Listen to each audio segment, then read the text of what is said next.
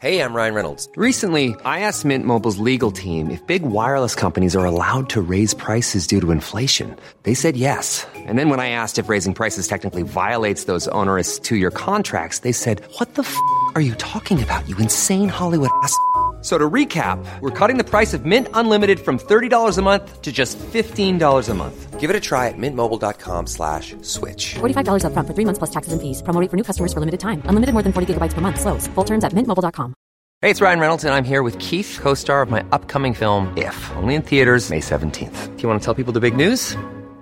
All right, I'll do it. Sign up now and you'll get unlimited for $15 a month in six months of Paramount Plus Essential Plan on us. mintmobile.com slash switch. Upfront payment of $45 equivalent to $15 per month. Unlimited over 40 gigabytes per month. Face lower speeds. Videos at 480p. Active Mint customers by 531.24 get six months of Paramount Plus Essential Plan. Auto renews after six months. Offer ends May 31st, 2024. Separate Paramount Plus registration required. Terms and conditions apply if rated PG. Hiring for your small business? If you're not looking for professionals on LinkedIn, you're looking in the wrong place. That's like looking for your car keys in a fish tank. LinkedIn helps you hire professionals you can't find anywhere else, even those who aren't actively searching for a new job but might be open to the perfect role. In a given month, over 70% of LinkedIn users don't even visit other leading job sites. So start looking in the right place. With LinkedIn, you can hire professionals like a professional. Post your free job on linkedin.com slash people today.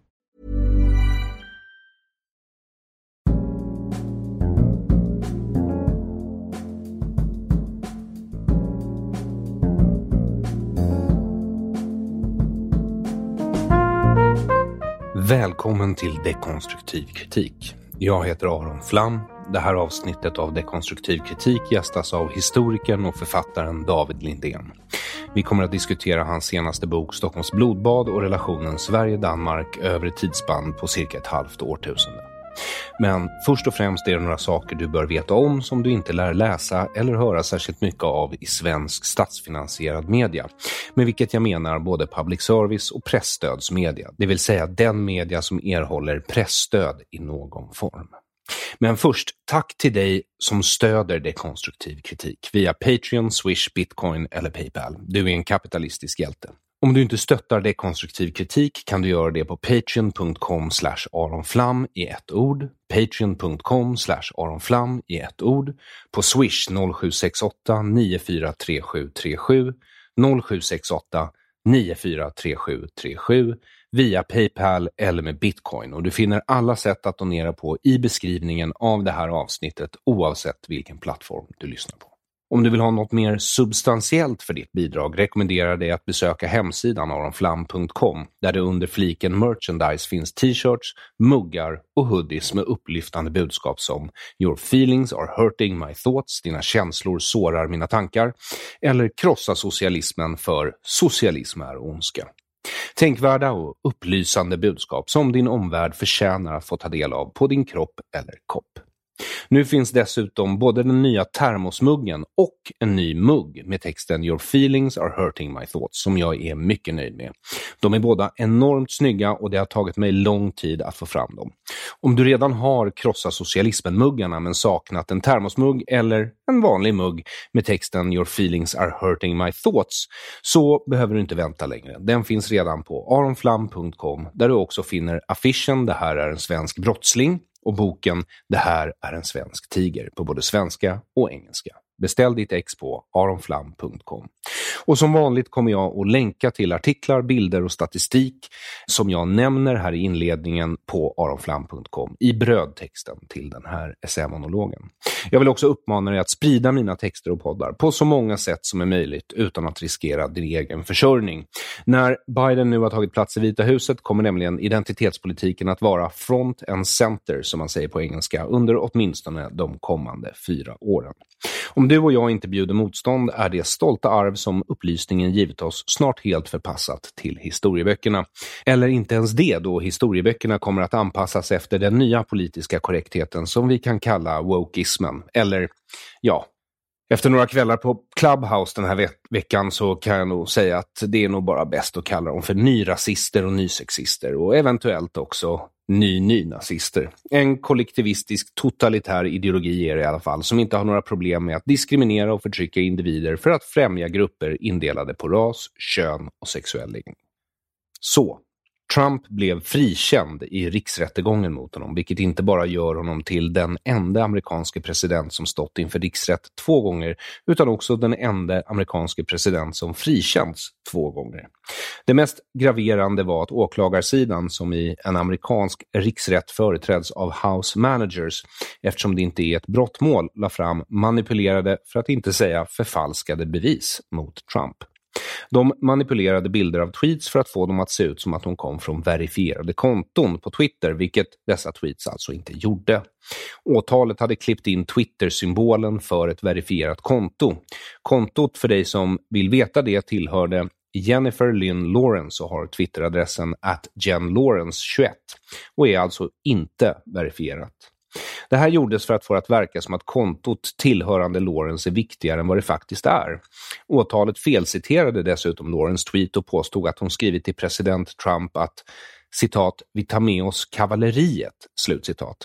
Kavalleriet som i beridna trupper, vilket alltså skulle antyda att hon ville förklara för Trump att hon var på väg mot Kapitolium med militär styrka. Dessvärre hade Lawrence inte skrivit kavalleriet, alltså cavalry, utan det engelska ordet Calvary, som betyder ungefär med Jesus Kristus, alltså Guds välsignelse. You'll see that an hour later, President Trump retweeted one of his Twitter followers. That follower was Kylie Kremer, executive director of Women for America First, the group organizing the January 6 rally and the creator of the Facebook group Stop the Steal. Kremer tweeted, quote, "The cavalry is coming, Mr. President," referring to the cavalry showing up on January 6. She also added a website for supporters to RSVP and made clear what the message was. Hashtag stop the steal. And what did President Trump say in response to hearing that the cavalry was coming? A great honor, he wrote back. This wasn't just a single tweet. He and his organizers would do this over and over repeatedly. On January 3, another supporter tweets We have been marching all around the country for you, Mr. President. Now we will bring it to D.C. on January 6 and proudly stand beside you. Thank you for fighting for us. When President Trump reposted her tweet, she wrote back, Best day ever. Thank you for the retweet. It has been an honor to stand up and fight for you and our nation. We will be standing strong on January 6th in D.C. with you. We are bringing the cavalry, Mr. President. We are bringing the cavalry. That was the consistent message. This was not just any old protest. President Trump was inciting something historic. The cavalry was coming, and he was organized. Där hörde du alltså Eric Swalwell för åtalarsidan som påstår alltså i Kapitoliums talarstol att presidentens anhängare, för det var fler som twittrade detta än Lawrence, ville meddela presidenten att de kom med ridande militär styrka och att Trump som svar på deras tweets uppmuntrade dem till det. Bara det att de alltså inte twittrade om att de var på väg mot Kapitolium med ridande tropp, utan med Jesus Kristus välsignelse. Vilket man kan tycka vad man vill om, men eh, det är inte direkt samma sak som kavalleri. På en annan tweet hade åtalet dessutom ändrat datumet från 2020 till 2021 för att få det att verka som att den skrevs i samband med stormningen av Kapitolium, trots att det var osant. De hade också klippt om Trumps tal för att få det att verka som att han direkt uppmanade till våld, vilket han alltså inte gjorde enligt amerikansk lag. Du kanske tycker att det här är småsaker i sammanhanget, men att förfalska bevis i en riksrätt är inte småsaker. Jag vill därför att du lyssnar på en intervju mellan tv-kanalen CBSN och en av Trumps advokater, Michael Vander Wien. What you're, what you're talking about now is, is a checkmark Uh, that's a verification on Twitter that that did not exist on that particular tweet. Uh, a 2020 that should have actually read 2021, um, and the selective editing, you say, of, of the tapes. Uh, is that how? Is wait, that wait, the wait, doctored wait, wait, evidence wait, of what you're speaking? Wait. That's not enough for you? That's not enough for you? No, I'm, I- I- I'm- wait, wait, wait. No, sir, no, no. I'm trying. Listen, I, I am not a listen. juror in this trial. That's- what I'm trying to be all- clear for our viewers is what you actually- is what you're we- we referring found- to, because no, not no, everybody We has been following. It's not okay No, not everybody, to doctor sir, a little bit of evidence. Respectfully. Respectfully. I have It's not said it is- I have not said it is okay. Ma'am, your question is I want to be clear for our viewers. Listen, what I has want to to be clear happen for our is viewers the- about what exactly you're saying when you say doctored evidence. The media has to start telling the right story in this country. The media is trying to divide this country. Frikännandet av Donald Trump visar riksrätten mot honom för vad den var. Politisk teater. För Demokraterna är den också ett stort fiasko. Den 4 februari publicerar tidskriften Time ett minst sagt anmärkningsvärt reportage av journalisten Molly Ball med rubriken citat “The secret history of the shadow campaign that saved the 2020 election”. Innan vi fortsätter vill jag att du är medveten om två saker. 1. Tidskriften Time är en mycket anrik tidning som inte på något sätt är eller har varit vänligt inställd till Donald Trump och 2. Det som beskrivs i artikeln låter som en stor konspiration, men det den beskriver är tekniskt sett inte olagligt. Det sorts valfusk som Trump påstår har skett finns det fortfarande inga bevis för. Inget olagligt har alltså skett enligt den här artikeln, men innehållet är ändå så pass anmärkningsvärt att det är värt att ta upp eftersom den överhuvudtaget är publicerad och även om den är väldigt utförlig så undrar jag i alla fall vilken information som inte kom med.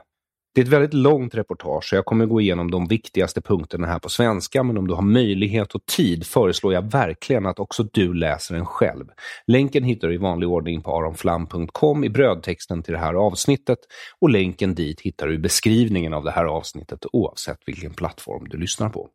Reportaget inleds med att påpeka att något konstigt hände efter det amerikanska valet, nämligen ingenting. I ett USA som hade förberett sig för våldsamma stridigheter mellan liberala aktivistgrupper och vad tidningen själv kallar högerextrema miliser skedde istället inget. Ett citat kusligt lugn inträdde. När sen media utropade Joe Biden till valets segrare den 7 november exploderade USAs gator av jublande folkmassor som firade den demokratiska processen som lett till Trumps avgång och Bidens tillträde. Reportaget fortsätter, citat. To the president something felt amiss. It was all very, very strange, Trump said on December 2nd. Within days after the election, we witnessed an orchestrated effort to anoint the winner, even while many key states were still being counted. In a way, Trump was right. There was a conspiracy unfolding behind the scenes, one that both curtailed the protests and coordinated the resistance from CEOs. Slutcitat. Konspiration är alltså Molly Balls egna ord, inte mina. Den fortsätter sen genom att beskriva hur, citat, an informal alliance between left-wing activists and business titans samverkade för att, citat, fortify, på svenska, förstärka valet. Själv kan jag komma på ett annat ord på engelska som inleds med bokstaven F för vad det är de lyckades med och det är inte förstärka. Jag skulle snarare beskriva det som att de amerikanska väljarna blev förstärkta i sina små rumper eller för att det är amerikanska väljare vi talar om, sina rätt stora rumper. Pakten citat, återigen nämligen Molly Balls ord och inte mina egna, inleddes med ett obemärkt gemensamt uttalande av amerikanska handelskammaren och AFL-CIO som är en amerikansk paraplyorganisation för nästan alla deras fackförbund.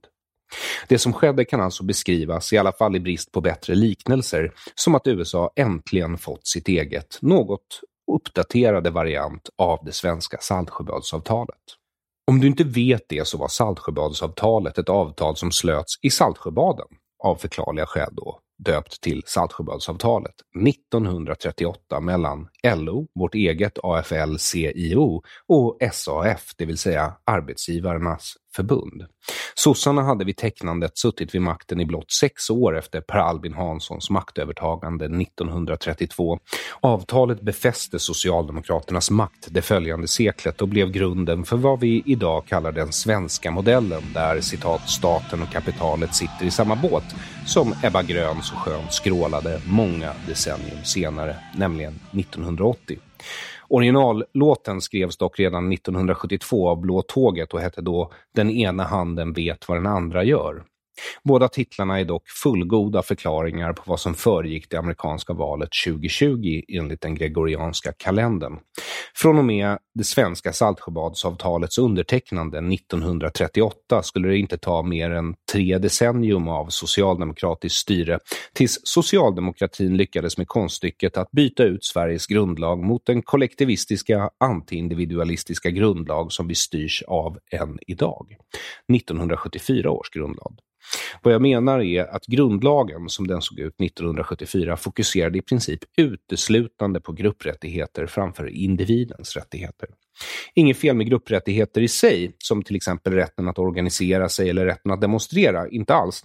Men det är bra om individens rättigheter som yttrandefrihet och äganderätt också ingår och gärna prioriteras framför andra eftersom individen är den minsta minoriteten vi känner till och därför extra skyddsvärd. Citat. The handshake between business and labor was just one component of a vast cross-partisan campaign to protect the election. An extraordinary shadow effort dedicated not to winning the vote but to ensuring it would be free and fair, credible and uncorrupted. Slutcitat. En handskakning mellan fackförbunden och företagarna som bara är en citat komponent i en omfattande partiöverskridande kampanj och citat en enastående skugginsats för att garantera ett citat fritt och rättvist, trovärdigt och okorrumperat val. Låter det fritt och rättvist med en skugginsats? Inte. Oroa dig inte, det betyder bara att du har demokratiska instinkter. Den här kampanjen pågick nämligen i långt mer än ett år och började långt före det att Trump började påstå att valet var riggat. Visst ingick både republikaner och affärsmän, men de största insatserna kom från vänstergrupperingar. Demokrater, fackföreningar och vänsteraktivistgrupper utgjorde själva kärnan i den här insatsen. Citat, “Their work touched every aspect of the election”, slutcitat. De fick delstater att ändra röstsystem och lagar och drog in hundratals miljoner i både offentlig och privat finansiering. De arbetade mot vad demokraterna kallar vote suppression, vilket i vissa fall skulle kunna vara orättvisa lagar för att hindra människor att rösta, men i andra fall gör systemet sårbart för just valfusk. Ett sådant förfarande är ballot harvesting. Om en väljare inte själv kan ta sig till en röstlokal kan den i USA använda sig av en frånvarande röstsedel och låta en vän eller släkting lämna in sin röst åt sig själv.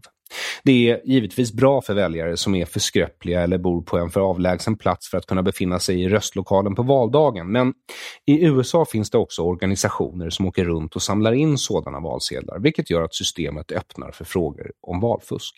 Det skulle vara som att personalen på ett vårdhem för dementa lät fackliga representanter komma in och citat hjälpa, inom citationstecken alltså, gamla människor som inte förstår vad de gör att fylla i röstsedlar för det parti som facket gillar, trots att de gamla inte förstår vad de gör och inte har den kognitiva kapacitet som krävs för att invända. Jag säger inte att det har hänt, vare sig i Sverige eller USA, men bara misstanken att det kan hända är tillräckligt för att skada förtroendet för hela systemet. Den här skuggkampanjen, återigen Molly Balls ord, inte mina, rekryterade också citat arméer av valarbetare och fick miljontals människor att rösta via posten för första gången. Slutcitat.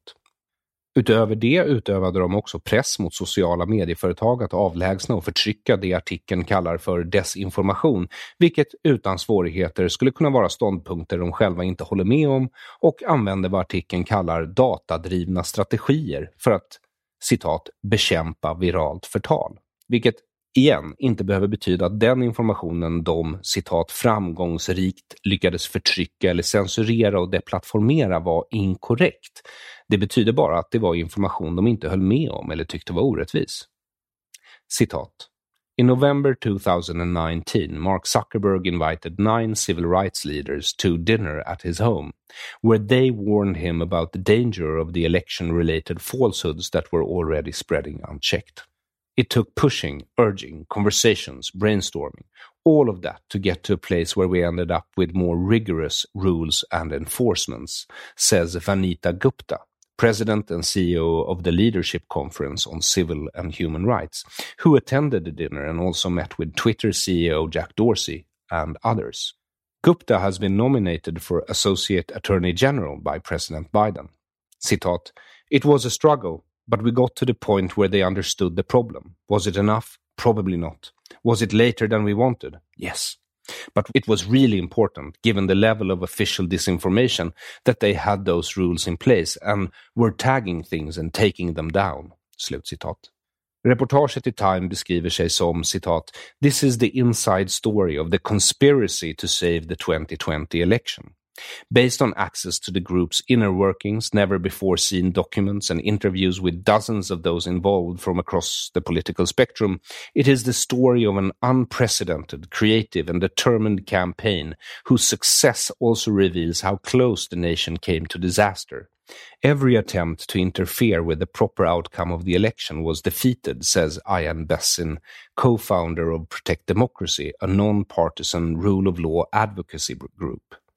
Varför det inte alls är orimligt att du ställer dig själv frågan vad den här Ian Bassin menar med proper outcome, det vill säga rätt resultat. För Ian Bassin tillhör nämligen en vänsteraktivistorganisation kallad Influence Watch som utan tvekan inte såg Donald Trump som rätt resultat. Redan efter valet 2016 stämde han nämligen president Trump för att ha fuskat sig till valsegern med hjälp av Ryssland och Wikileaks. Ett påstående som slängdes ut av domstolen för att anklagelsen misslyckats med att vara både citat rimlig och citat juridiskt gångbar. Slutcitat. På engelska, plead plausible and legally viable claims. Slutcitat. Skälet till det är att anklagelsen om att Donald Trump vann valet 2016 med hjälp av Vladimir Putin är en konspirationsteori som spreds av en person som jobbade för Hillary Clinton. Mueller-rapporten som undersökte saken kunde trots långt gående befogenheter, en utredare som själv var öppet emot Donald Trump och ett och ett halvt års utredning inte hitta några som helst bevis för den saken. Citat. But it's massively important for the country to understand that it didn't happen accidentally. The system didn't work magically. Democracy is not self-executing, fortsätter Ian Bassin. Vilket givetvis är sant. Valet måste genomföras av människor, både de som röstar och de som räknar och sådär. Men det är inte riktigt samma sak som att viss information ska förtryckas och annan släppas fram. Men reportaget uppger att det är i alla fall skälet som anges till varför citat The participants want the secret history of the 2020 election told. Even though it sounds like a paranoid fever dream, a well funded cabal of powerful people ranging across industries and ideologies working together behind the scenes to influence perceptions, change rules and laws, steer media coverage, and control the flow of information. They were not rigging the election, they were fortifying it. Slutcitat. Om du nu hör detta och säger att det inte låter som något att oroa sig för är du antagligen en hycklare. För hade Trump vunnit valet och det senare kom ut att det berodde på den här typen av taktik hade du varit den första att storma Kapitolium. Ytterligare en del av kampanjen var nämligen att organisera och förbereda aktivister för enorma protester dagarna efter valet om det var så att Trump vunnit det. Kampanjen var alltså helt inställd på att protestera, ett ord som faktiskt betyder invända, mot valresultatet, om det inte blev det resultat de önskade. Den här kampanjen hade alltså inte tänkt att acceptera valresultatet om det inte var Biden som vann. Mindre demokratiskt än så kan det fan inte bli. Citat. Americans plan widespread protests if Trump interferes with election. Slutcitat. Reuters rapporterade det här i oktober och det är en av många sådana stories. The summer's racial justice protests had sent a signal to business owners too, the potential for economy disrupting civil disorder. Representanterna för företagen inom handelskammaren kände sig troligtvis och helt riktigt hotade av risken för att en Trump-seger skulle leda till upplopp, plundring och förstörelse. Det vore inte konstigt eftersom hela sommaren hade visat på ett smärtsamt tydligt sätt att dessa aktivistgrupper var fullt kapabla att ställa till just den typ av oreda som företagarna fruktade. Det låter mindre som övertalning och mer som klassisk utpressning. Vilken fin affär du har. Vore synd om den brann upp eller förstördes. När resultatet sedan blev det som dessa konspiratörer hoppades på beordrade de ledarna för protesterna att citat ”stand down” och att ledarna för kampanjen citat “not be activating the entire national mobilization network today, but remains ready to activate if necessary”. Slutcitat. On Twitter, outraged progressives wondered what was going on. Why wasn't anyone trying to stop Trump's coup? Where were all the protests? Mike Podhorzer, hjärnan bakom kampanjen på AFL-CIO, alltså det fackförbund som först slutit avtalet med amerikanska handelskammaren, citat, credits the activists for their restraint, slutcitat. Han berömmer alltså aktivistgrupperna för att de inte gick ut och började plundra och förstöra direkt. Citat, They had spent so much time getting ready to hit the streets on Wednesday. But they did it, säger han till Times Reporter. Aktivisterna fick istället i uppdrag att göra om protesterna till firande av valsegen. Citat. Counter their disinfo with our confidence and get ready to celebrate. Citat, slutcitat. Så löd meddelandet som skickades till aktivistgrupperna den 6 november. Citat. Declare and fortify our win. Vibe, confident, forward-looking, unified, not passive anxious. Slutcitat. Vilket är lite lustigt, för Bidens seger utropades först den 7 november. Om du tycker att det här låter som ett normalt beteende för ett liberalt parti som kallar sig demokratiskt, är du helt enkelt en hycklare. Och du är definitivt inte demokrat. Det finns än så länge inget som tyder på något annat än att demokraterna i USA har blivit socialister. Man måste vara blind för att inte se det. Equity före equality, alltså lika utfall snarare än lika möjligheter. Abraham Accords, de normaliseringsavtal mellan Israel och hennes grannländer som initierades av Donald Trump har gått i stå eftersom Biden-administrationen har ställt in uppgörelserna och Bidens administration förstör också medvetet relationen mellan USA och Israel genom att låta Israels premiärminister Benjamin Netanyahu vänta i över tre veckor på ett samtal från Biden. Biden-administrationen vill också släppa in terrorstaten Iran i värmen igen samt skiter i folkmordet på uigurerna och kinesiska övergrepp i Hongkong som med Bidens egna ord beror på citat andra kulturella normer. And so the idea I'm not going to speak out against what he's doing in Hong Kong, what he's doing with the Uyghurs in western mountains of, of uh, China and Taiwan trying to end the one China policy by making it forceful. I, I said, and by the he said he he gets it. Culturally, there are different norms at each country, and they their leaders are expected to follow. Sen när ursäktas koncentrationsläger och diktatur med kulturella normer? Sedan nu. Den liberala eran, som inleddes med att USA blev en supermakt efter andra världskriget, är nu över. Kanske för alltid. I alla fall om inte tillräckligt många bjuder motstånd. Och i det här motståndet så räknar jag med dig. I vanlig ordning finner du länkar till det jag talat om i brödtexten till det här avsnittet på hemsidan aronflam.com och länk dit hittar du i beskrivningen av det här avsnittet oavsett vilken plattform du lyssnar på.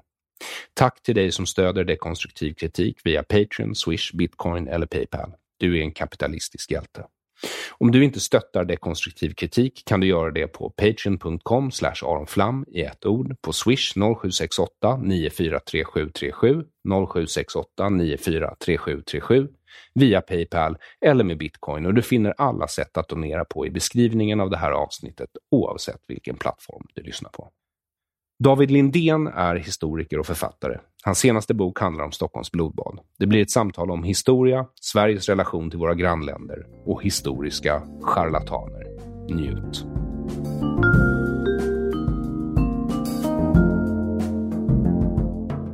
Hjärtligt välkommen till Dekonstruktiv kritik ska du vara, David Lindén. Tusen tack! Det är jätteroligt att vara här. Jag är en stor fan. Uh, ja, och det är long overdue, som man säger på engelska. Ja. Så du vet ju, eftersom du har lyssnat på podden, att jag brukar inleda med en väldigt bred fråga, nämligen Vem är du? Ja, och det har jag funderat lite på när jag eh, tog bussen hit. Vem är jag? Jag är, jag är historiker, först och främst. Eh, och jag är skribent, jag är författare.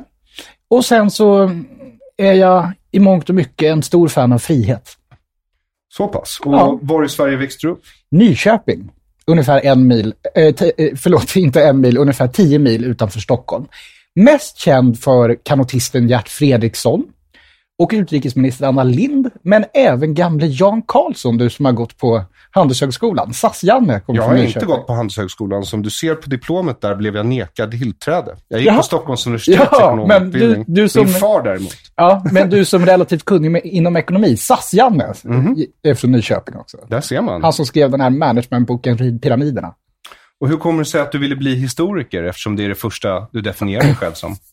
Jag tror att jag är, ville, bli, eller jag ville bli historiker väldigt tidigt. Min morfar tog mig till Nyköpingshus och berättade om Nyköpings gästabud 1317 då kung Birger fängslar sina söner Erik och Valdemar. Och jag var fyra eller fem år och enligt min mor så kom jag hem efter det och sa att jag ville bli historiker. Fyra, fem år gammal? Ja, alltså. ja. Och, och, och, det var för att du ville veta mer om det förflutna? Mer om det förflutna. Jag alltid, jag, mycket, mycket, jag tycker det förflutna är jättespännande för att, jäkla klyscha, men om vi inte känner till det förflutna så riskerar vi ju att det används mot oss, eller vi riskerar att göra, upprepa historiens misstag och sådana där saker. Ja, och eh, nu har du just skrivit en bok som heter eh, Stockholms blodbad. Ja. Eh, och den har jag läst. Eh, och det var väldigt, väldigt lite blodbad och väldigt, väldigt mycket annat än blodbad.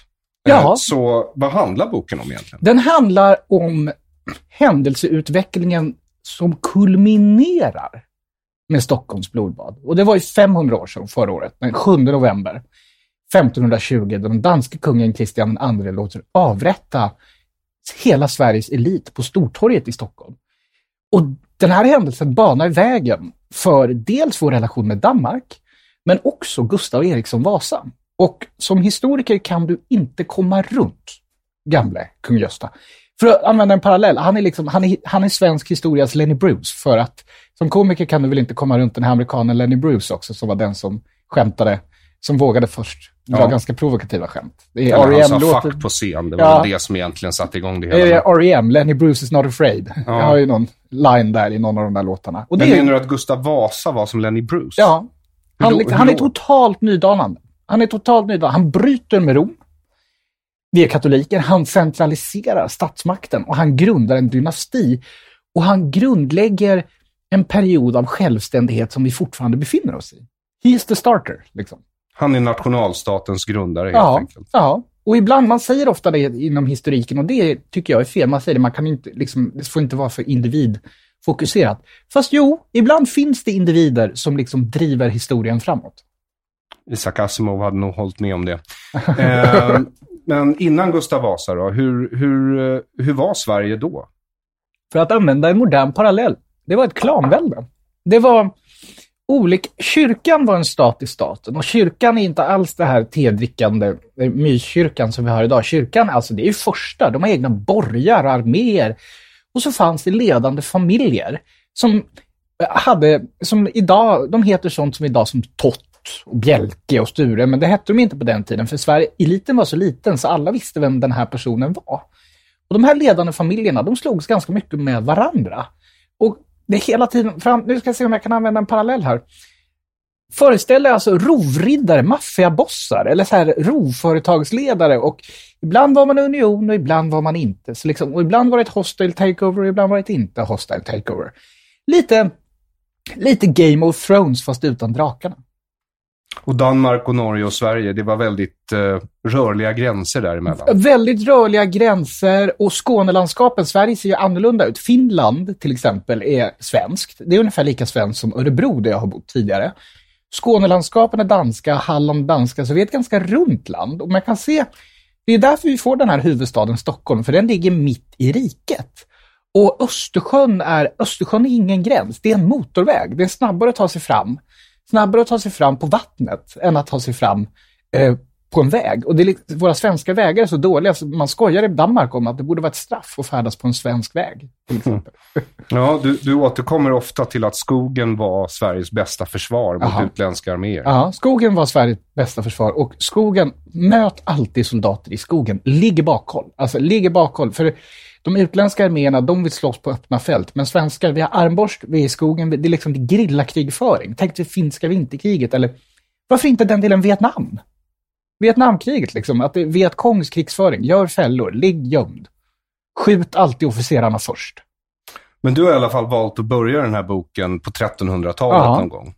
Eh, några hundra år innan Stockholms blod- blodbad. Och det gör du för att försöka reda ut, och det är inte helt lätt, även när man läser boken. Du Ja. har verkligen gjort ett bra jobb med Ja. att försöka reda ut ja.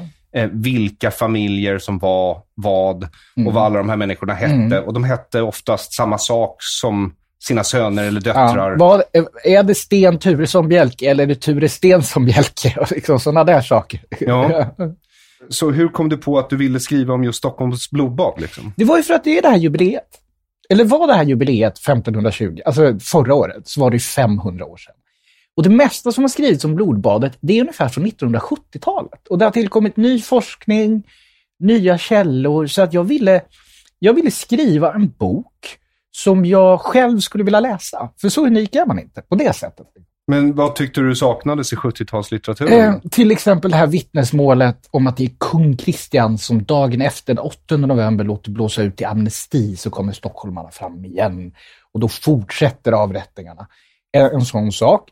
Eh, och det är alltså ett vittnesmål som upptäcktes 2018, klotter i en bok och sådana där saker. Och även borgaren Klaus Boye som är så tjock så han kommer inte in genom fängelsedörren, så därför överlever han blodbadet. Och sådana, alltså ny forskning helt enkelt.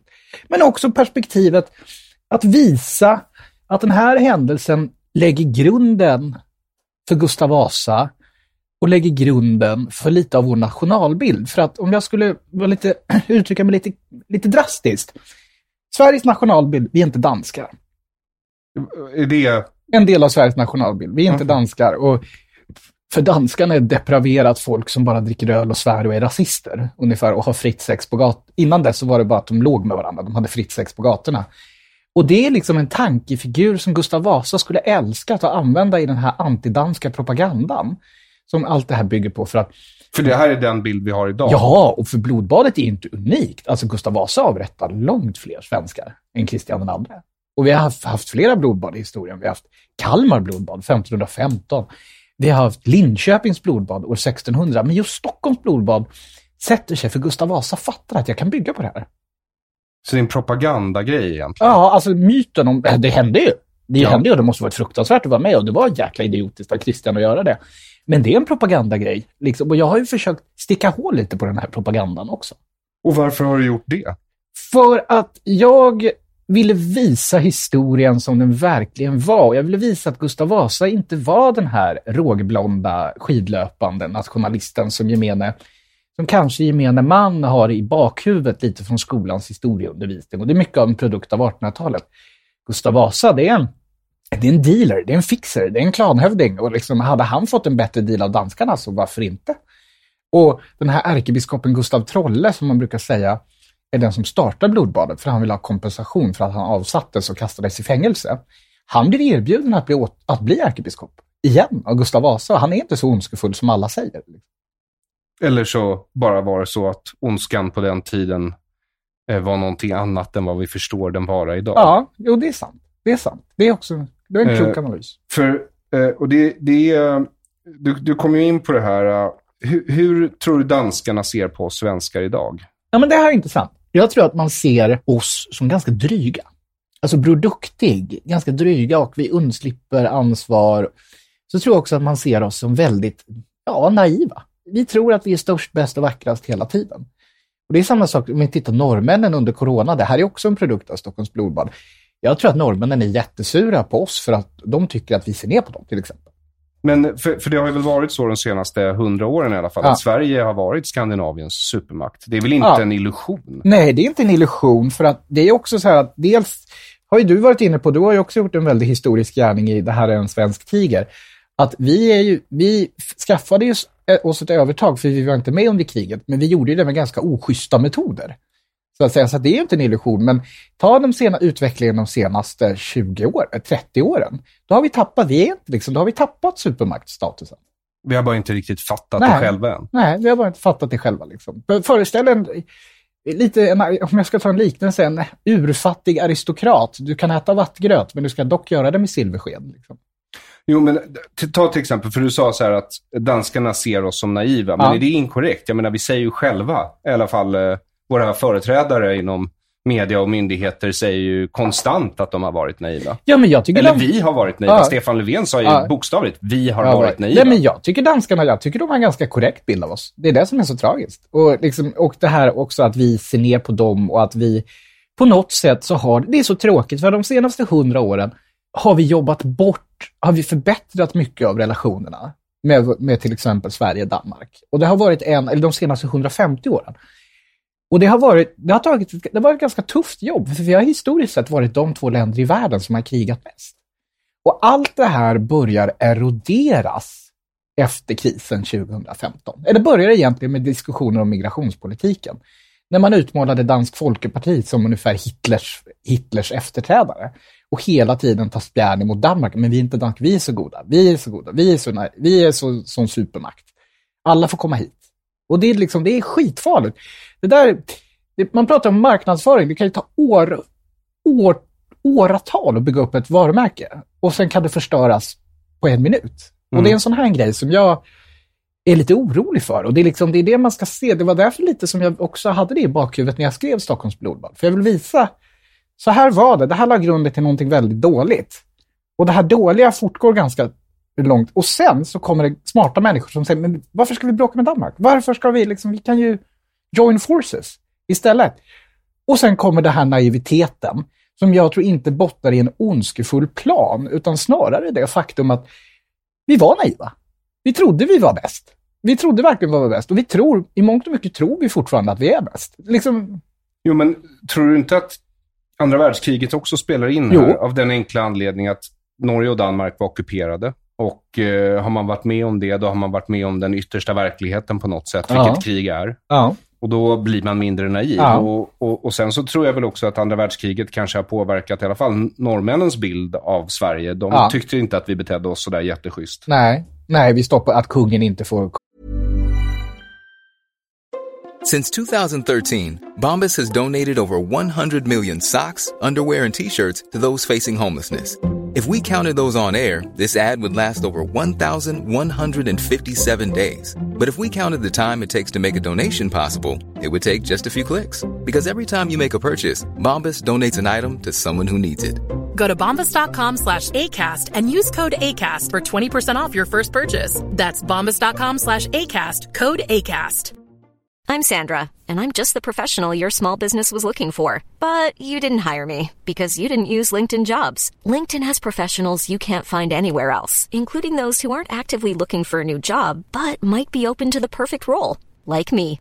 In a given month, over 70% of LinkedIn users don't visit other leading job sites. So if you're not looking on LinkedIn, you'll miss out on great candidates like Sandra. Start hiring professionals like a professional. Post your free job on linkedin.com/people today. Men, till kungen får inte fly genom Sverige till exempel.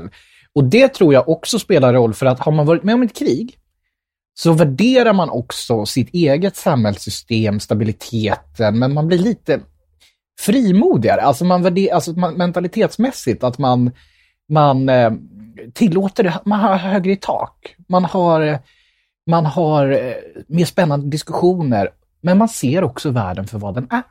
Mm. Och, och, och sen, men efter andra världskriget så lyckas vi bygga upp då vår image igen. Ja. Och det går ju väldigt bra för Ja, Sverige. ja, ja, det gör det ju. Det gör det ju. Det är ju för att vi inte blir bombade. Ja. Hela vår industrikropp är ju intakt. Och eh, vi lyckas bygga upp vår image igen och det går bra, ett väldigt bra, eh, ett ganska bra tag. Men sen började det gå dåligt på 70-talet. Men vi tror fortfarande inte det. Vi tror fortfarande att det är rekord, vi trodde fortfarande att det var rekordåren. Och det är därför vi liksom, och vi tycker att vi är lite fina. Vi tar det att Danmark går ju med i ECC, alltså EUs företrädare, väldigt tidigt. För man, har man varit med i krig, då värderar man också stabila samarbetspartners. Norge går med i NATO, eh, Danmark går med i NATO, vi går inte med i NATO. Och det gör, och liksom, och vi, men vi spelar hela tiden under täcket med NATO och sådana saker, för vi tror fortfarande att vi är starkare ensamma än vad vi är tillsammans.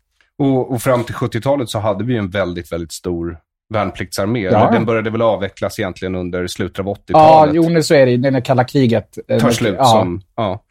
Eh, men idag så är vi inte riktigt längre då Skandinaviens supermakt. Eller? Nej, nej, det är vi verkligen inte. Det är vi inte. Är det Danmark som har tagit den?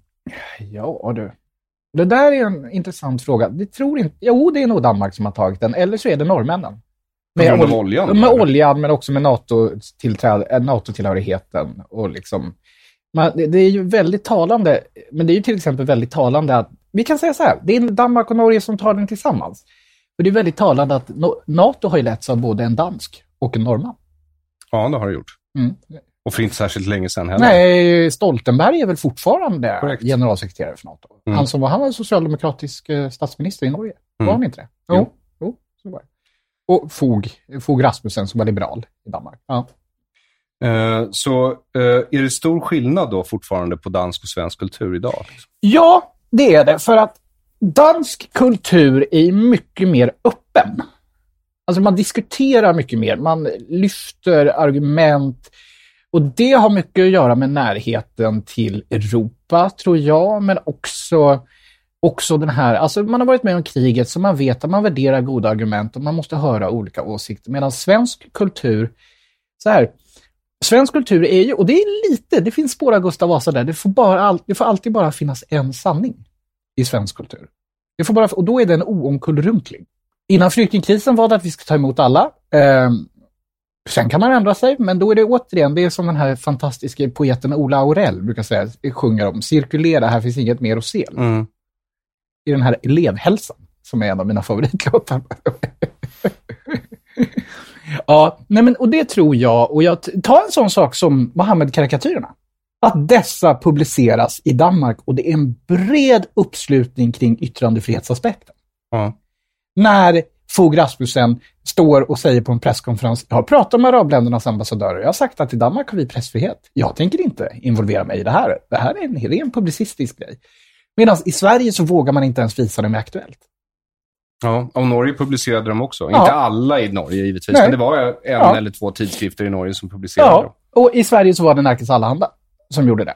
Jaså? Det är de enda som publicerade dem. Och Ja, det är ju jättekonstigt. För där kan jag tycka, där skulle tidningsutgivarna ha gjort ett gemensamt beslut och publicerat alla, alla som är med i TU skulle ha haft Mohammed-karikatyrerna. För liksom, ni kan inte döda oss allihopa. Tycker jag. Liksom. Jag är till exempel inte säker på att Salman Rushdie skulle blivit insläppt i Sverige idag. Om han hade sökt asyl. Alltså, jag är rätt säker på att han inte skulle blivit insläppt i Sverige Nej. idag. Eh, det såg vi ju därför att det räcker med att förolämpa profeten Ja. och Koranen för att inte bli insläppt i Sverige idag, Just i det, modern han, tid. just det, Rasmus Paludan bara. Ja, det var ju en uppenbar, kanske inte lika litterär provokation som den det Rush- Rushdie, eh, ja, jag, lyckades tycker, med. Men, jag tycker Rushdie borde få Nobelpriset, för jag, det är en av mina favoritförfattare. Eh, men, men som sagt, så är det tyvärr. Ja. Det är lätt att skratta åt, men man vill nästan gråta. Du skriver i slutet av boken att eh, historien om Stockholms blodbad Mm. aldrig har filmatiserats Mm. eller blivit Mm. tv-serie. Hur kommer det sig, tror du? Jag tror att det inte fanns, så här, jag tror att det mentalitetsmässigt fanns eh, en aversion mot att filmatisera svensk historia som inte handlar om 1900-talet och rösträttskampen. Men nu, kom, nu är det här mot, nu kommer det ju bli film. 2023 kommer Jaså? en film om Stockholms blodbad. Vem är det som har gjort den? Och Det- baseras den på din bok? Nej, den baseras tyvärr inte på min bok. Det är en manusförfattare, en kvinnlig manusförfattare. och Jag är lite rädd för att den kommer bli väldigt korrekt, att det kommer bli liksom feministperspektiv och dylikt. Och det gör ju ingenting. Det, det finns ju starka kvinnor i boken, som Kristina Gyllenstierna, som är med under Stockholms blodbad, eller Mette Ivarsdotter Dyre, som är gift med en av de här riksföreståndarna, den här alkoholiserade och syflitiske Svante Nilsson. Så att de kommer ju få en del också, men man ska inte se det här det är farligt att se det där med moderna feministiska glasögon, för jag återkommer hela tiden till klanvälde, för att kön spelade ingen roll. Fanns det ingen son som kunde ta över ledarskapet, då fick det bli en kvinna. Alltså en modern parallell. Jag, liksom, jag reser ju ragg när man till exempel pratar om att Indira Gandhi var feminist eller Benazir Bhutto, man tar fram det här som någon form av jämställdhet, så är det inte alls. Det är dynasti. Det är Mm. dynastier. Liksom. Finns det ingen annan? Kristina Stenbeck. Ja, Kristina Stenberg, Aung San Suu Kyi. Mm. I Burma, den här, åh, hon är en så progressiv demokratiledare. Bullshit! är du dotter till general Aung San, då är du ingen duvunge. Liksom.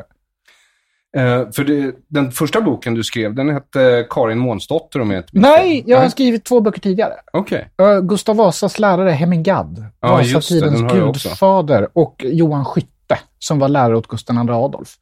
Stormaktstidens magister. Och sen kommer Karin Månsdotter. Eh, och, när du skrev, och den handlar om vad? Ja, om Sveriges mest okända drottning, Erik den fjortondes drottning Karin Månsdotter, som föds i absolut fattigdom, blir servitris, plockas in på hovet i Stockholm, är med kungen under fång... Kungen avsätts, han är galen. Han är schizofren, är med kungen under fångenskapen, men sen bygger upp ett eget liv och lyckas överleva alla sina fiender. Så det är, det är ett mäktigt kvinnoporträtt, helt enkelt. Och när du hade skrivit den, då blev du minsann inbjuden till Sveriges Radio. Ja, då blev jag inbjuden till Sveriges Ja. Radio. Eh, varför tror du att det är så då? Nej, Men för Karin är sexigt. Eh, mediamässigt. Ung kvinna. det går att lägga ett rast, en kvinnovinkel på det där och eh, relativt okänd, eller känd, känd men okänd. De flesta känner till namnet. Så tänker de, var det inte något någon ärtsoppa eller något liknande? Men man känner inte till henne. Det liksom, man, man hade inte berättat historien om henne i sin helhet. Och det gjorde du? Ja, det gjorde jag. Och det är jätteroligt att få göra en pionjärinsats. Ja. Ja. Eh, men du är inte kvinna? Jag är inte kvinna, men jag är rasifierad. Ja, Ja. Och, och, och vem är du att köna mig? Förlåt, det var inte meningen. Men, men jag könar dig som historiker, Ja. för det var faktiskt Ja. så du svarade på Ja, frågan. Ja, du? absolut. Ehm, men ehm, så överlag i Sverige, eh, för att återgå till det här, nu, det är rösträttskampen Mm. och nu ska det alltså filmatiseras, Stockholms blodbad, och eh, det är Filmhuset antar jag Ja. som står bakom Ja. det. Eh, och det blir långfilm då? eller? Ja, det blir en långfilm. Eh, Seymour tror jag det het, är bolaget som har satsat på det. Det blir en långfilm och det blir en... Ja, vi får se helt enkelt. Alltså jag, jag kör med generositetsprincipen. Eh, jag hoppas det blir bra. Såg du Snapphanar? Ja, den var jättedålig. Ja, den var, Det var jätte, jättedålig. Absolut det sämsta som har sänds på svensk tv någonsin. Ja, alltså vi gjorde en enda historisk serie i modern tid. Ja. Och då hyllade vi danska terrorister. Då hyllade vi danska terrorister och vi framställer, vi, vad är det, vi framställer Bje, kungens bästa vän Bjäl, Nils Bjelke som bokstavligt talat räddar livet på honom vid slaget vid Lund. Vi framställer honom som det onda geniet tillsammans med den sävlige Erik Dahlberg som mest av allt gillade att rita och var duktig på matematik. Så, äh, ett, eh, jag hade Bjelke sett det, men vad fan, jag var ju bästa kompis med Karl XI. och det är Gud, kung, kungen är Gud för till hans barn och liksom, de växer upp tillsammans. Så det är ju för, för sig en rolig episod där vi slagit vid Lund, för kungen rider in i fiendens kavalleri. Och Bjelke skriker för helvete, följ majestätet! Så jag har sett hans hatt som är genomskjuten 8-9 gånger. Ja. Får jag fråga, eh, är, du, är, är du själv uppvuxen i en adlig familj? Nej. Nej. Nej. Men, men du är rätt intresserad av svensk adel? Ja, alltså om man håller på med tidig modern historia så kommer man inte runt Riddarhuset. Sen ska jag säga, for the record, att Riddarhuset, så Riddarhuset är en fantastisk institution att arbeta med och det finns inga som är så duktiga på att ta fram källor. Och när man skriver om, till exempel när jag skrev om Johan Skytte, så pratade jag med Skyttes släktingar och alla, så här, alla blir väldigt glada om man skriver om någon gammal dammig anfader. Så, Oj, det där känner inte jag till. Eller liksom, när man kontaktar slottsbibliotek. Ja, men jag kan fota det där med min iPad och skicka till dig. Liksom. Trevligt, men, men ehm, eh, när skulle du säga att adelns makt i Sverige bröts? Är det i och med Gustav Vasa? Nej, nej. Adelns makt i Sverige bryts först med Karl XI. Och När i historien Det här är är det? 1600-tal. Eh, sent 1600-tal. Eh, det är reduktion, när man drar in stora delar av adelns egendom och tvingar in dem att i princip lönearbeta i statsapparaten. För det är då som adelsmännen blir det är då de inte, förvisso finns det ju alltid väldigt rik adel, men det är då adelsmännen blir ämbetsmän, de blir eh, militärer väldigt ofta. För att du måste tjäna fosterlandet och du kan inte, vi kommer aldrig mer ha så stora godskomplex som man hade på till exempel Stockholms blodbads tid. Du kan, kommer inte alltid bara kunna leva på liksom, räntan av din jord, utan du måste göra någonting. Och det är ett medvetet drag, för att då, då liksom mentalt vinklipper man adeln och då måste man hela tiden teama upp med kungamakten. Och sen är kungamakten i Sverige, den är obruten fram Ja, tills... Demokratiseringen. Alltså den är obruten. Eh, Jag tror faktiskt, om jag nu ska, nu rannsakar jag min lilla hjärna. Eh, Jag tror att den sista riktigt, det sista riktiga privilegiet eh, som man avskaffar som kungen har, det är alltså Göran Perssons regering som gör. Och vid händelse av krig, att då kan kungen anmoda hos den man strider emot att utväxla adliga officerare. Det är sista gången. Och det här avskaffas på 00-talet. Men kungen, alltså idag, Sverige är ju vad man skulle kunna säga, vi är, ju- vi är ju en eh, republikansk monarki. Kungen har ju ingen makt. Och det är ju jätte, på ett sätt kan jag tycka det är konstigt om vi nu ska ha ett statsöverhuvud, varför han, inte är, han eller hon inte är regeringsbildare, till exempel, som man har i Danmark och Norge. Och det skulle du säga sedan 74 års Ja, grundlag? ja, Ja. som en mycket dålig grundlag på många sätt. Där är vi helt eniga, Ja, David. ja, Eh, men eh, eh, Havs- på havs- 70-talet så fanns ju inte dokusåpor. Nej. Eh, och då blir ju på något sätt kungafamiljen vår första Ja, dokusåpa. Ja, alltså Hänt i veckan, Svensk Dam, eller som jag, min pappa brukar säga, Svensk kärring. Liksom, så, och det blir ju en dokusåpa och man gillar att grotta ner sig. Kungen är ju vårt första... Det, man ska säga att det är nästan på 60-tal. Nej du, det är 50-tal det här hände. För kungen är ju vår första dokusåpabarn och de här Haga-sessorna har du säkert hört talas om när man följde uppväxten på Haga. Och liksom, Nu ska kronprinsen gå på... Nu har kronprinsen lärt sig cykla. Nu ska kronprinsen plugga på universitet, nu ska kronprinsen göra värnplikt, nu gifter sig den här sessan, jag kommer aldrig ihåg vad alla heter, men liksom, nu gifter sig den och den och den och den. Liksom. Är inte det lite dåligt av en historiker att inte komma ihåg vad alla heter? En Margareta och Desiree och Kristina tror jag eller något liknande. Desiree vet jag och Kristina. det är, det. Ja, det är lite dåligt, men man får skylla på fredagsfeeling. Men, men du är in, mer intresserad av gammal svensk historia Ja. än ny? Ny historia, det finns så mycket ganska bra skrivet och jag menar, du har gjort, du gjorde ett jättebra jobb Så med... jag är inte historiker. Nej, men det här är en svensk tiger, det är en grundgärning. Är Tack så mycket. väldigt- Det är mer eh, en kulturell analys och ett analys av ett skämt. Jag tror att det är någon sorts humorstudie. Mm. Men det, det kommer ju in en hel del historia Mm. ändå. Ja, ja, Eh, Det går liksom absolut. inte att göra utan. Jag tycker den tidemoderna perioden, som det heter, jag tycker den är mest spännande för att ska man beskriva Sverige som eh, Ska man beskriva Sverige som ett hus så är den här tidigmoderna perioden Stockholms blodbad fram till 1600-talet, det är golvet. Och man måste ha koll. Är det dåligt golv i hus, om man inte har koll på golvet i huset, då får man problem. Om du själv fick eh, drömma ihop ett drömprojekt som du tar i tur med, ett livsprojekt, ett livsepos. Vad skulle det vara? Bokform. Ja. Jag jobbar på så här livsprojekt och den kommer heta Arvfiendens andedräkt som handlar om relationen Sverige-Danmark 1500, år, eller från 1520 fram till EU-inträdet. Och, för då återkommer vi till Sverige och Danmark. Ja. Och relationen Ja. däremellan. Ja. Så hur ser vi på danskarna idag, tycker du? Vi ser danskarna som extremister. Man tar allting i extrem form, tycker vi. Och vi ser på danskarna som ett, mycket rasistiska. Och så ser vi på danskarna som liksom allt det här vi inte är, nästan lite libertinska. Danskar, de dricker öl, de röker, de, eh, de äter fläsk, de eh, bolar, eh, ett gammalt ord för att ha mycket sex. De bolar och de är rasister, ungefär. Och det är tragiskt, tycker jag. Men det är modernt. Ja, det här är ju tankefigurer från Gustav upproret mot Gustav Vasa till exempel. Nu återkommer jag till en person där, Hemingad. Man sprider ett fiktivt tal av Hemingad under det här upproret. Hemingad, Kan du bara först berätta vem Hem- Hemingad Ja, var, han för var, o, han var inte... obehörig biskop av Linköping och bodde länge i Rom. En riktig så här, alltså, vas, eh, alltså medeltidens riktiga buspojke. Han är den präst som har svenskt rekord i egna bannlysningar. Han bannlystes tre gånger. Men också en stor retoriker, en folkledare och liksom en populist, skulle man säga idag. Och man sprider, och han, blir, han byter sida och stöttar danskarna, men då blir han avrättad. Efter att 30 år har jobbat mot unionen. Men under upproret så sprider man då ett fiktivt tal av Hemingad. Där han bland annat säger att man förstår inte hur danskarna talar. Man, det går inte att förstå dem. Det är djävulens gurgel. De talar som om de hade en rova i halsen. Ungefär. Och det är en tankefigur som vi har kommit, som vi har kvar. Men är det bara en tankefigur då? Åh herregud, det tar timme att sätta sig in danska, lära sig förstå danska. Är, du säker på det? Ja. Jag, menar, jag läste någonstans att danska barn är de som lär sig tala sist i världen för att deras språk är så obegripligt. ja, det kanske är så. Det, kanske ja, var en notis i Metro. Men- Men, men jag har vet- inte faktakollat Ja, men du vet, det är ju så här, tankefigurer, grejen med tankefigurer, det finns ju alltid ett korn av sanning. Ja, och sen så är ju deras talspråk väldigt, väldigt annorlunda från skriftspråket. Ja. Jag kan ju läsa en dansk tidning utan större problem. Men följa, följa en debatt i Folketinget. Ja, och jag tycker att jag borde inte med modersmjölken i alla fall ha fått något danskhat i mig, men Ja, men det är ju det här. Det, är ju, det finns ju tankefigurer. Har vi krigat, har man krigat i 500 år?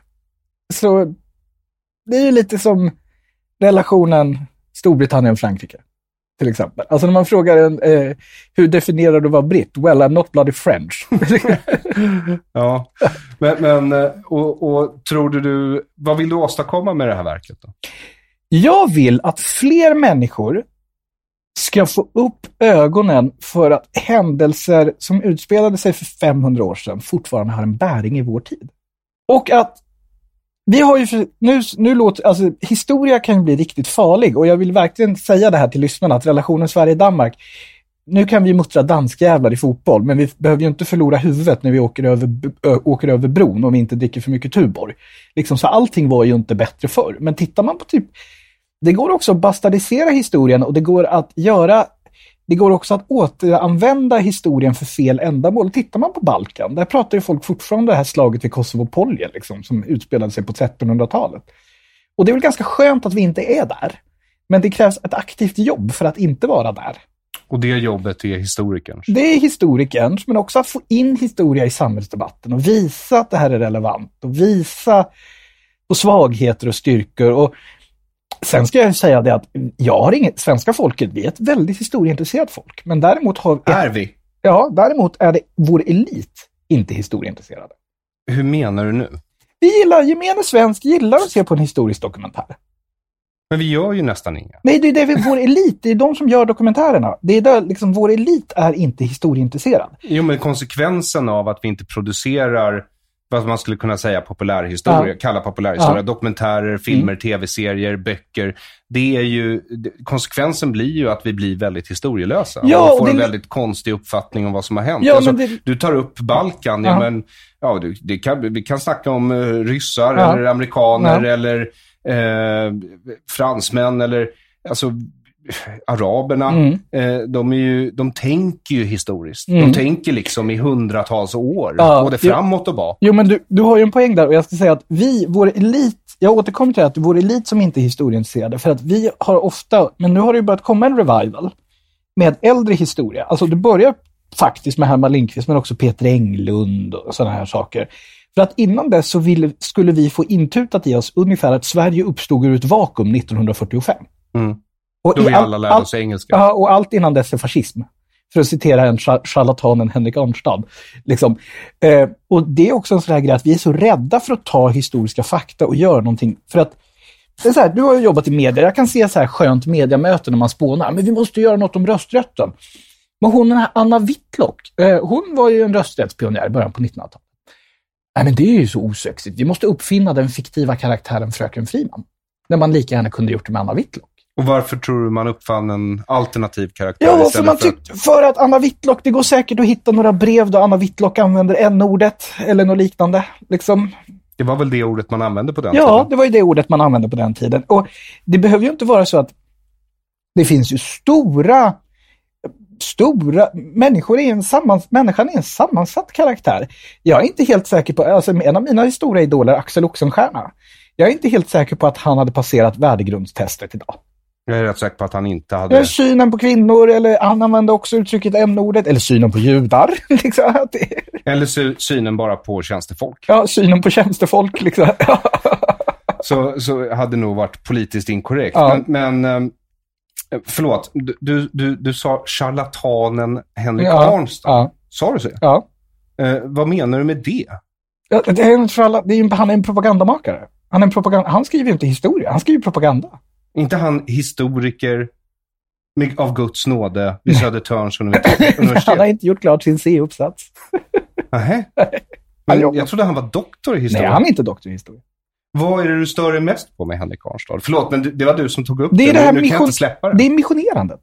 Det är missionerandet, för du, alltså, du dumförklarar dina läsare. Du måste också kunna låta, du ska aldrig tycka att de, du ska aldrig sätta dem på en piedestal, men du ska inte dumförklara heller. Du ska, tycka, du ska visa att det här är relevant.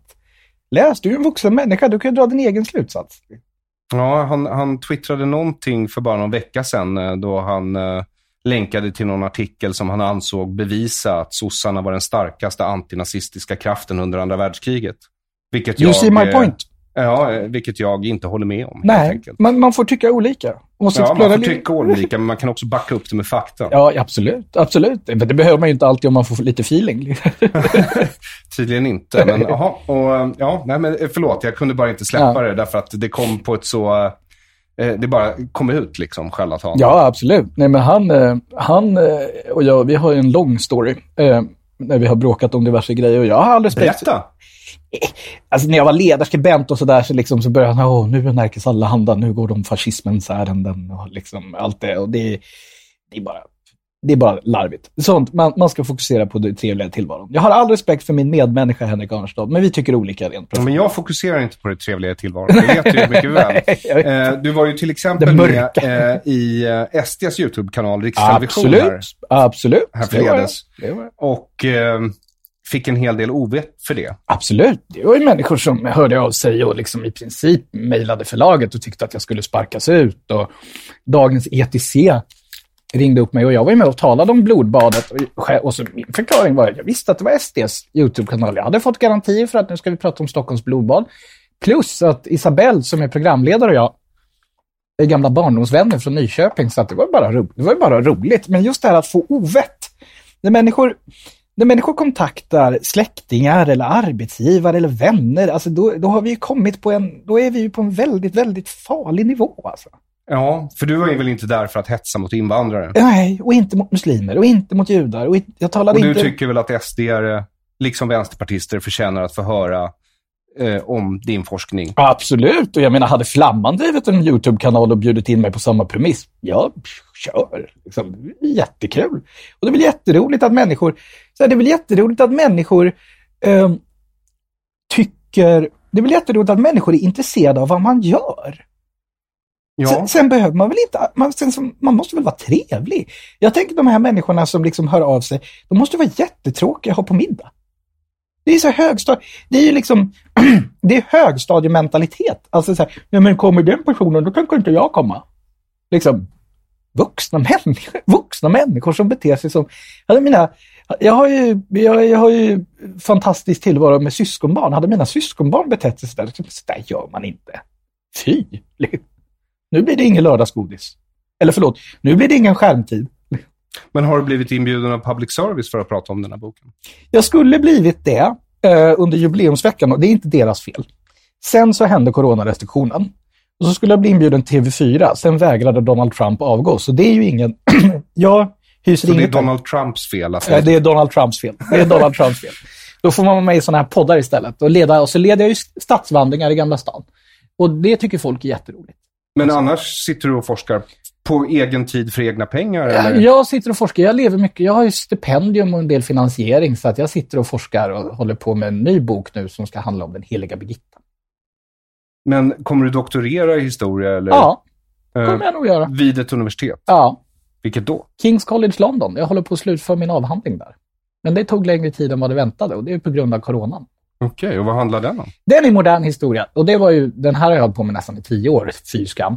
Den handlar om den svenska borgerlighetens relationer med den anglosaxiska idévärlden mellan 1970 och 1991.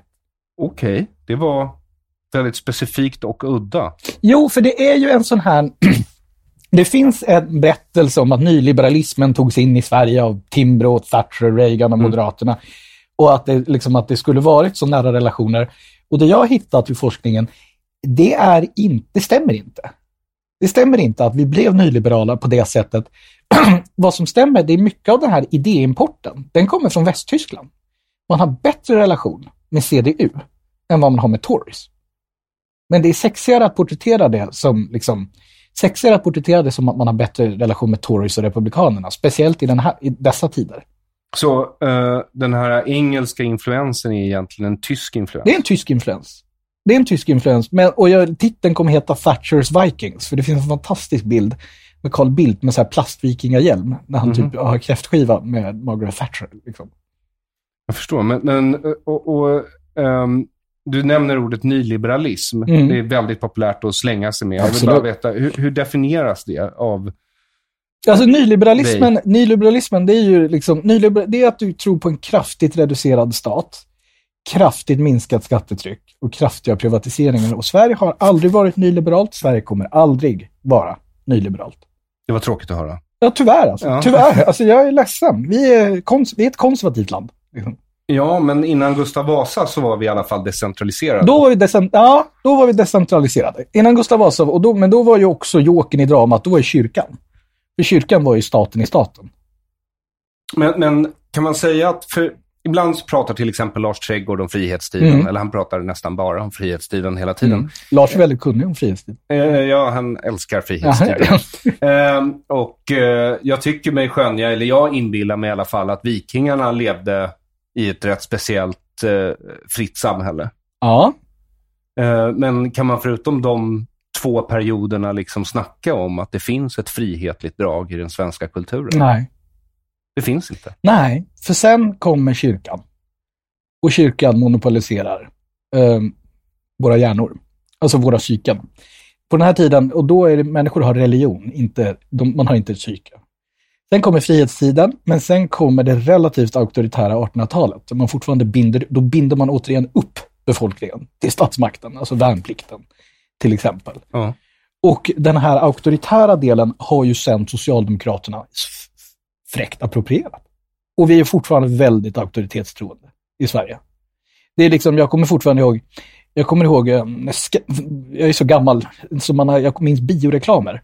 Skatteverket hade någon bioreklam så här i början på 00-talet, så här att det är igenvuxen gräsmatta, eh, pajat fotbollsmål, brunt, alltså så här dåliga, hu- omålade hus. Eller så betalar du skatt. Och då tänkte jag, och då det tändes min liberala ådra. Jag var 13-14, men varför klipper du inte gräsmattan själv då? Varför målar du inte huset?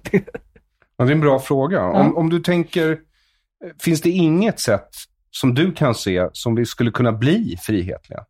För du, du säger ju väldigt bergsäkert Mm. nu att nej, men det, vi är som vi är. Vi är ett konservativt, auktoritetstroende folk. Jag tror att vi skulle behöva en riktigt, riktigt stor nationell kris för att utvärdera det här. Och det, coronan är inte den här krisen, för jag tror att det finns antiliberala tendenser som vi kommer tyvärr kommer behålla även efter coronan. Ta en sån sak som att eh, det här förbud, klockan åtta på krogen. Det är säkert en massa människor som tycker att man skulle fortsätta med det efter. Efteråt, för det är väl bra. Det är väl bra. Eller det här med att ingen reagerade när vi drastiskt skär ner på demonstrationstillståndet. Nej, det är ju en av de starkaste friheter vi faktiskt har i ja, Sverige. Ja, och det är farligt. Alltså det är jätte, jättefarligt. Jag, Kajsa Dovstad blir väldigt utskälld när hon kritiserade, men hon hade helt rätt, tycker jag. Vad sa hon? Hon sa det liksom att det är bara, konst, det är bara läskigt att folk skär ner på demonstrationstillstånd. Liksom. Och att ingen protesterar. Det är jätte, alla bara corona, corona, corona. Och Kajsa är läkare. Liksom. Mm. Så hon borde veta i alla fall. Hon borde veta, och, och också det här med egna, det här egna ansvaret. Alltså det är ju ta med tusan du som vuxen människa som har ett eget ansvar att göra vissa grejer. Och att vi liksom litar på, jag tror alltså att vi litar på staten i vått och torrt. Det skulle inte jag göra. Och vi gör det fortfarande. Vi gör det fortfarande. Ganska blind tilltro. Trots internet, Trots internet. trots tro- narkotikapolitikens avslöjande, Ja. Eller, islamismen, ja, eller den här invandringen. Eller den här diskussionen, alltså, eller det här att, ja, faktiskt, faktiskt, det är tyvärr så.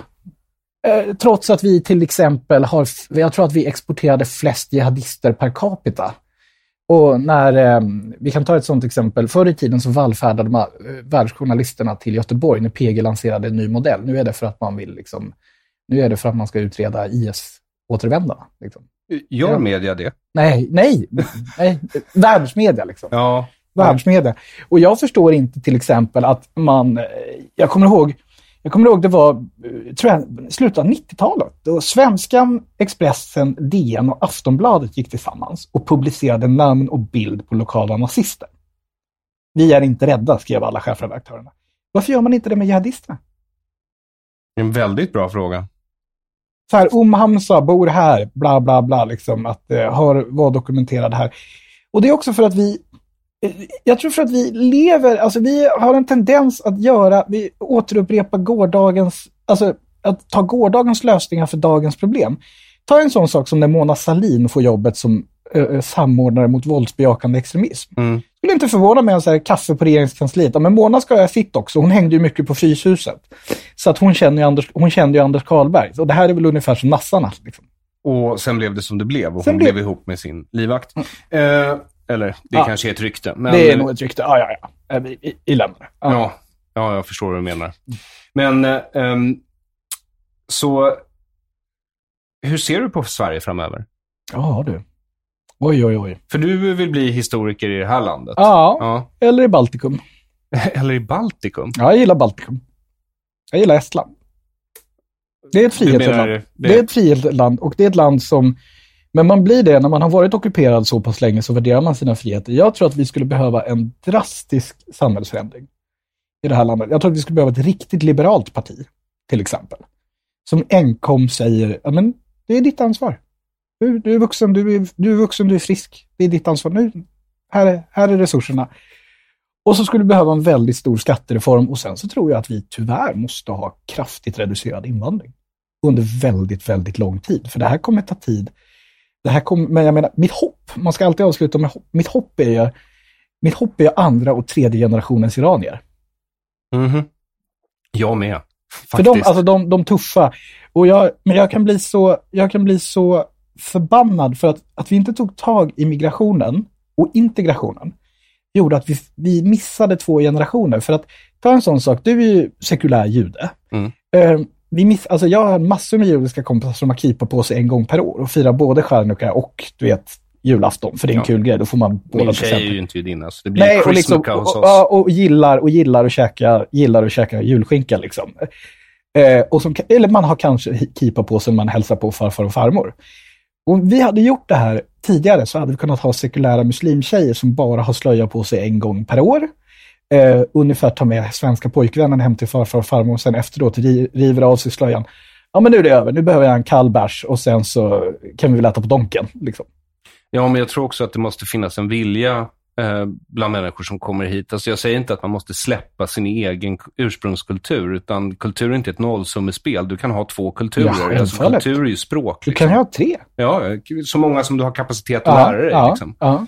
Ehm, och jag tror att eh, det där eh, att man skulle respektera någons kultur så mycket så att man inte ens ville dela med sig av sin egen. Mm. ehm, det var ett stort misstag som... eh, Ja, och det fanns ju Sverige här, gjorde. det fanns ju såna här riktigt patetiska citat som att bli svensk, du blir svensk av att åka tunnelbana. Liksom. Och Mm. det tror jag är Åsa Romson som sa. I så fall, då är väl jag, jag har åkt tunnelbana i London, då är väl jag britt. Liksom. Ja, men, och det tänkte jag också fråga innan, innan jag låter dig Ja. gå för dagen. Det, det är, du doktorerar i London. Mm. Ja. Eh, varför vill du hellre till Estland i så fall än till London? För jag vill forska om Estland. Jag så? vill forska om svensktiden i Estland. Ännu mer. Jag gjorde det i boken om Johan Skytte. Han var vår första generalguvernör där. Mm. Och grundare av universitetet i Tartu, alltså Dorpat. Eh, Jag har uppträtt på universitetet. Ja, ja, ja vad häftigt. Det är ashäftigt. ja. eh, världens vackraste stad. Som en liten Ivy League. Eh, Men, eh, och det, jag vill skriva mer om det. För jag vill visa att det finns mer som förenar Baltikum och Sverige än som skiljer oss. Vi Ja, det brukade ju i alla fall vara så. ja, vi har en väldigt lång och vi har en bra historia tillsammans. Och sen så tycker jag också att vi, liksom, vi är skyldiga, skyldiga balterna att ta upp det här. Med, på grund av baltutlämningen och den här långa tystnaden under kalla kriget. Det är sveket. Ja. Ja. Kan man säga när man tittar på din gärning, för det, Mm. jag uppfattar det så i alla fall, du vill förena folk med historia, Ja. inte skilja folk Nej, åt. Utan nej. du vill att Danmark och Sverige ska bli bättre kompisar Ja. igen och Ja. att eh, Baltikum ska bli vårt igen. Ja, ja, ja Ba- Baltikum, då, då, blir jag, då vill jag bli generalguvernör. generalguvernör Lindén, det, är en ganska snygg, det har väl en ganska snygg klang. Det har det verkligen. Ehm, de kommer bli lite chockade när de ser dig som svensk. Det är faktiskt sant, men det är också så här, ett tecken på hur Sverige har förändrats, vare sig vi vill det eller inte. Ingen frågar längre var jag kommer ifrån. Och ehm, jag är ju nämligen adopterad. Och när Varifrån då? Indien. Okej. Och när folk frågar jag, om de frågar var jag kommer ifrån när jag säger Nyköping, då är det vanligaste svaret Åtusen. Jag trodde det var Uppsala, Stockholm eller Västerås. Mhm. Ja.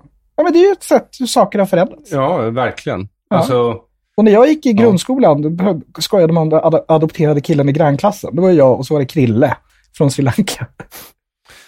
Ja, och de är inte så långt ifrån varandra. Nej, nej men det är så här, vill, men du vet, segregerat område, villabarn. liksom. Jo, sen kom Sami, som hade en mamma från Iran och det var väldigt exotiskt. Var det väldigt exotiskt? Det var exotiskt. Det Aha, var jag exotiskt. Ja, ja. Alla ville åka hem och leka hos Sami för det var så god mat. ja, och dina föräldrar lagade inte indiskt. De lagade inte så mycket indiskt. Det är Nej. vä- väldigt mycket lövbiff och klipppotatis. Jag förstår. Lövbiff, klipppotatis, fredag, Disney-dags, chips och så drack mamma och pappa Rioja och åt ost. Ja, eh, jag ser med skräckblandad förtjusning fram emot filmatiseringen om eh, Stockholms blodbad. Jag hade gärna sett att någon gjorde den här boken till tv-serie, alla Game of Thrones, för eh, det är i alla fall, grundreceptet finns ju här, Ja. David. Ja. Vapensköldarna. Varför krigen, biskoparna, Ja. starka män och starka kvinnor, lönnmorden.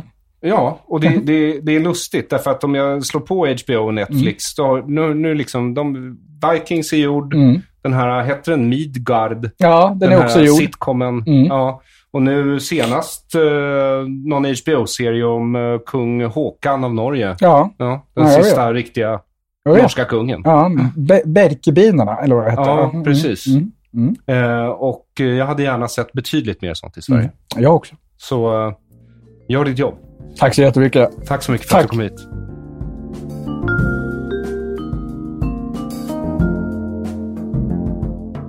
Tack för att du har lyssnat på Dekonstruktiv kritik. Avsnittet gästades av David Lindén och vill du köpa hans bok Stockholms blodbad hittar du länk till den på hemsidan aronflam.com i beskrivningen av det här avsnittet. Tack till dig som stöder dekonstruktiv kritik via Patreon, Swish, Bitcoin eller Paypal. Du är en kapitalistisk hjälte.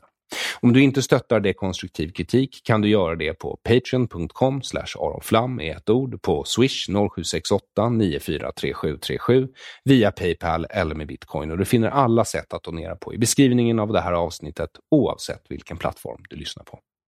Vill du ha något mer substantiellt för ditt bidrag rekommenderar jag också att besöka hemsidan aronflam.com för under fliken merchandise hittar du där t-shirts, muggar och hoodies med upplyftande budskap som “Your feelings are hurting my thoughts”, “Dina känslor sårar mina tankar” eller “Krossa socialismen” för “Socialism är ondska”. Det är extra viktigt att du stöder mig nu och det är också extra viktigt att du avslutar dina prenumerationer på andra medier som får statsstöd i den mån det går. Jag menar, public service betalar du för via skattesedeln, så där har du inte så mycket val. Men allt annat som får pressstöd är helt enkelt skit och du kan strunta i de medierna. Som vanligt kommer länkar till artiklar, bilder och statistik att finnas tillgängliga på aronflam.com i brödtext till den essämonolog du lyssnar på. Sprid gärna mina texter och poddar på så många sätt som är möjligt utan att riskera din egen försörjning. För när Biden nu har tagit plats i Vita huset kommer identitetspolitiken att vara det enda du hört talas om de närmaste fyra åren, minst. Om du och jag inte bjuder motstånd är det stolta arv som upplysningen givit oss snart helt förpassat till historieböckerna. Eller ja, inte ens historieböckerna eftersom de kommer att anpassas efter den nya politiska korrektheten som vi kan kalla ny, nyrasism, nynazism eller nysexism. Eller woke. En kollektivistisk totalitär ideologi som inte har några problem med att diskriminera och förtrycka individer för att främja andra grupper och individer indelat på ras, kön och sexuell läggning. Tack för att du har lyssnat. Jag heter Aron Flam. Till nästa gång, ha en god tidsenhet.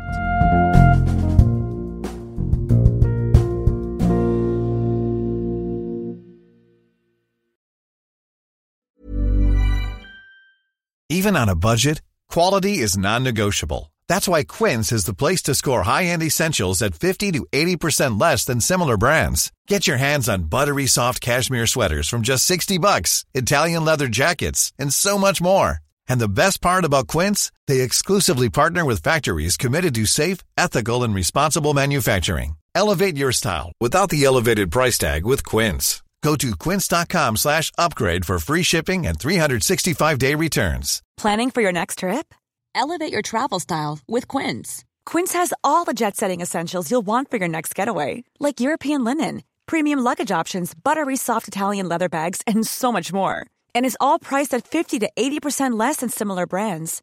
Plus, Quince only works with factories that use safe and ethical manufacturing practices.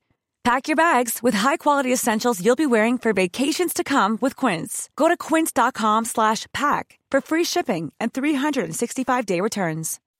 When you make decisions for your company, you look for the no-brainers. If you have a lot of mailing to do, stamps.com is the ultimate no-brainer. Use the stamps.com mobile app to mail everything you need to keep your business running with up to 89% off USPS and UPS. Make the same no-brainer decision as over 1 million other businesses with stamps.com. Use code PROGRAM for a special offer. That's stamps.com, code PROGRAM.